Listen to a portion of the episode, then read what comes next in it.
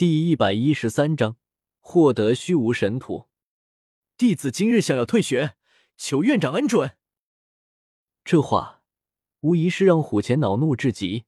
其实他原本还打算对木子辰进行一番弥补的，谁曾想这家伙居然要退出学院。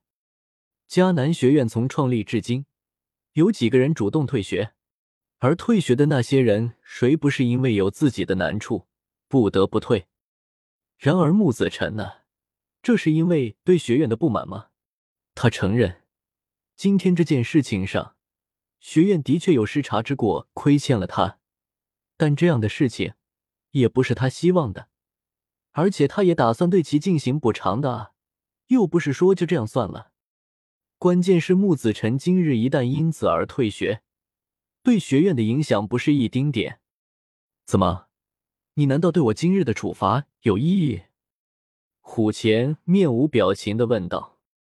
院长误会了，今日之事，院长不罚弟子，我已是感激不尽。木子辰急忙说道，弟子之所以退学，是因为我心中已有了追随之人，今后只想一心一意追随其身后，替其效犬马之劳。从先前萧萌与虎钳他们的对话中，他方才得知萧萌并不是学院的人，所以他才要退学。闻言，众人皆是一愣，虎钳也因此而松了口气，同时他的目光看向萧萌，很是复杂。来学院不过两三日，便让一个天才弟子为之折服，心甘情愿地追随于他，这份本事和魅力，有几人能有？追随那个混蛋！此刻萧玉和小妖女心中可谓是五味杂粮，他们对萧猛极恨得牙痒痒的，也深感佩服，当然还有好奇。喂，小臣子，你是不是傻了？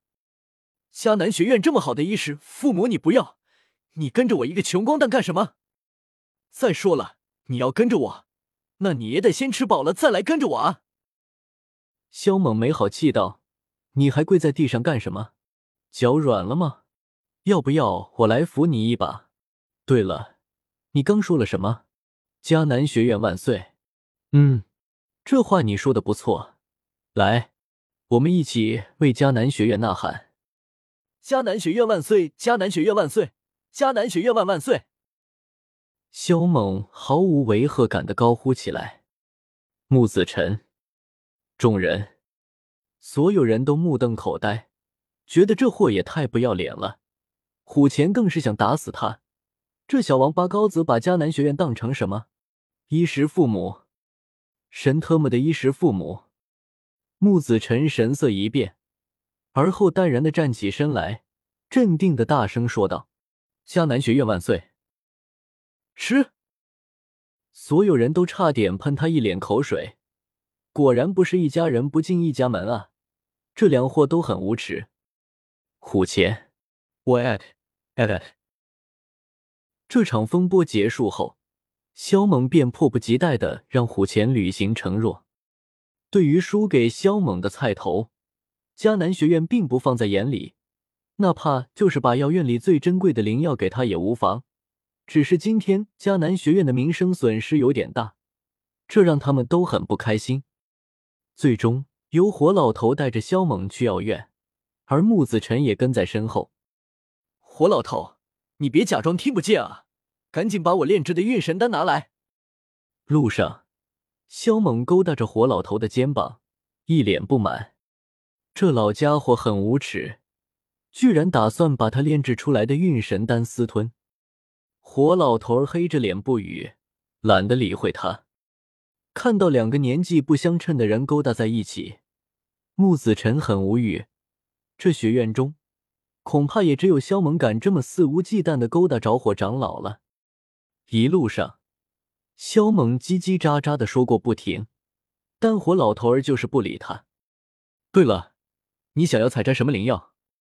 许久后，火老头开口问道。呵呵，到时候你就知道了。萧猛撇嘴道。火老头不再言语，引领他往药院的方向而去。迦南学院的药院，说是药院，还不如说是一座小型的山脉。占地好几十里，让得萧猛为之暗暗咂舌。沿途上，山脉如囚笼俯卧，颇有气势，时不时的可以看到一株株老药扎根在肥沃的土壤中，周围还立有石碑，记载着老药的名称和作用，还有如何照看的方法流程等，已有两三百年的佛叶草。一座小山谷中，一株通体漆黑、长有奇异叶片的草，有三四尺高，共有二十三片草叶，叶片如墨玉般，只是形状有古怪，呈十字形。哇，连悬铃树都有！一个十来米大小的灵湖，氤氲蒸腾，雾霭缭绕。而在那灵湖中间，扎根着一棵三四米高的小树，巴掌大小的叶片，翠嫩欲滴，生有奇异的纹路，流动着浓浓的光晕，甚是瑰美。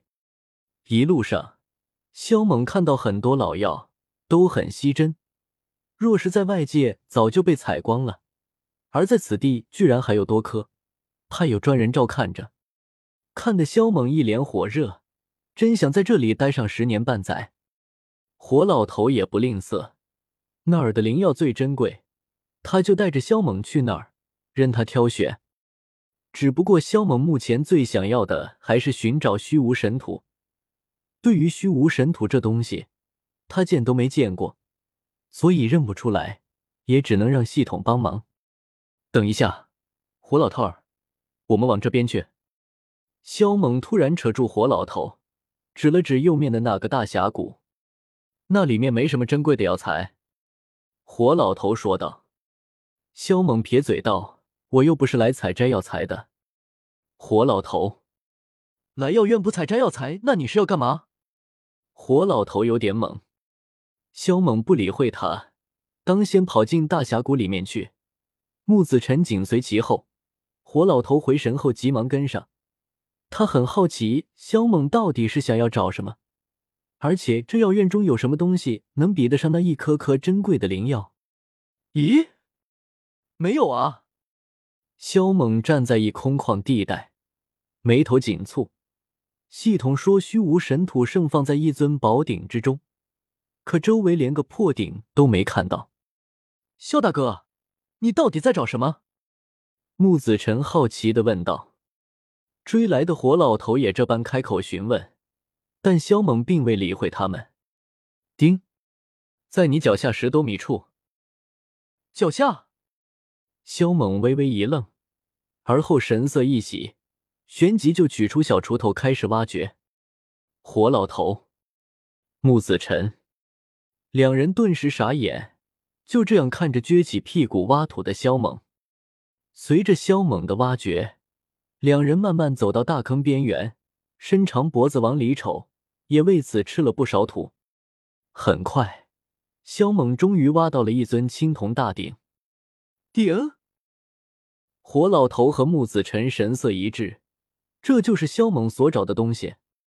泥土除尽，一尊有成年人那么高的青铜大鼎呈现，三足两耳，上面雕琢着许多神秘的图案，古意盎然。鼎壁很厚，沉重大气，而且还带有几分神秘感觉。不过最让人奇怪的是，被埋藏在大地之下的大鼎里面居然没有一粒土壤。萧猛伸手试了一下这大鼎的重量，结果手背上青筋都暴跳出来了，却是无法撼动这大鼎丝毫。叮，将太虚神莲的力量注入鼎内，便可将其收走。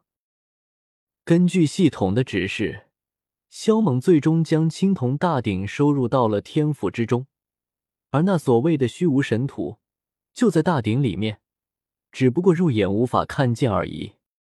不过系统讲，就是拥有神眼的人也无法看见里面的虚无神土，唯有他可以。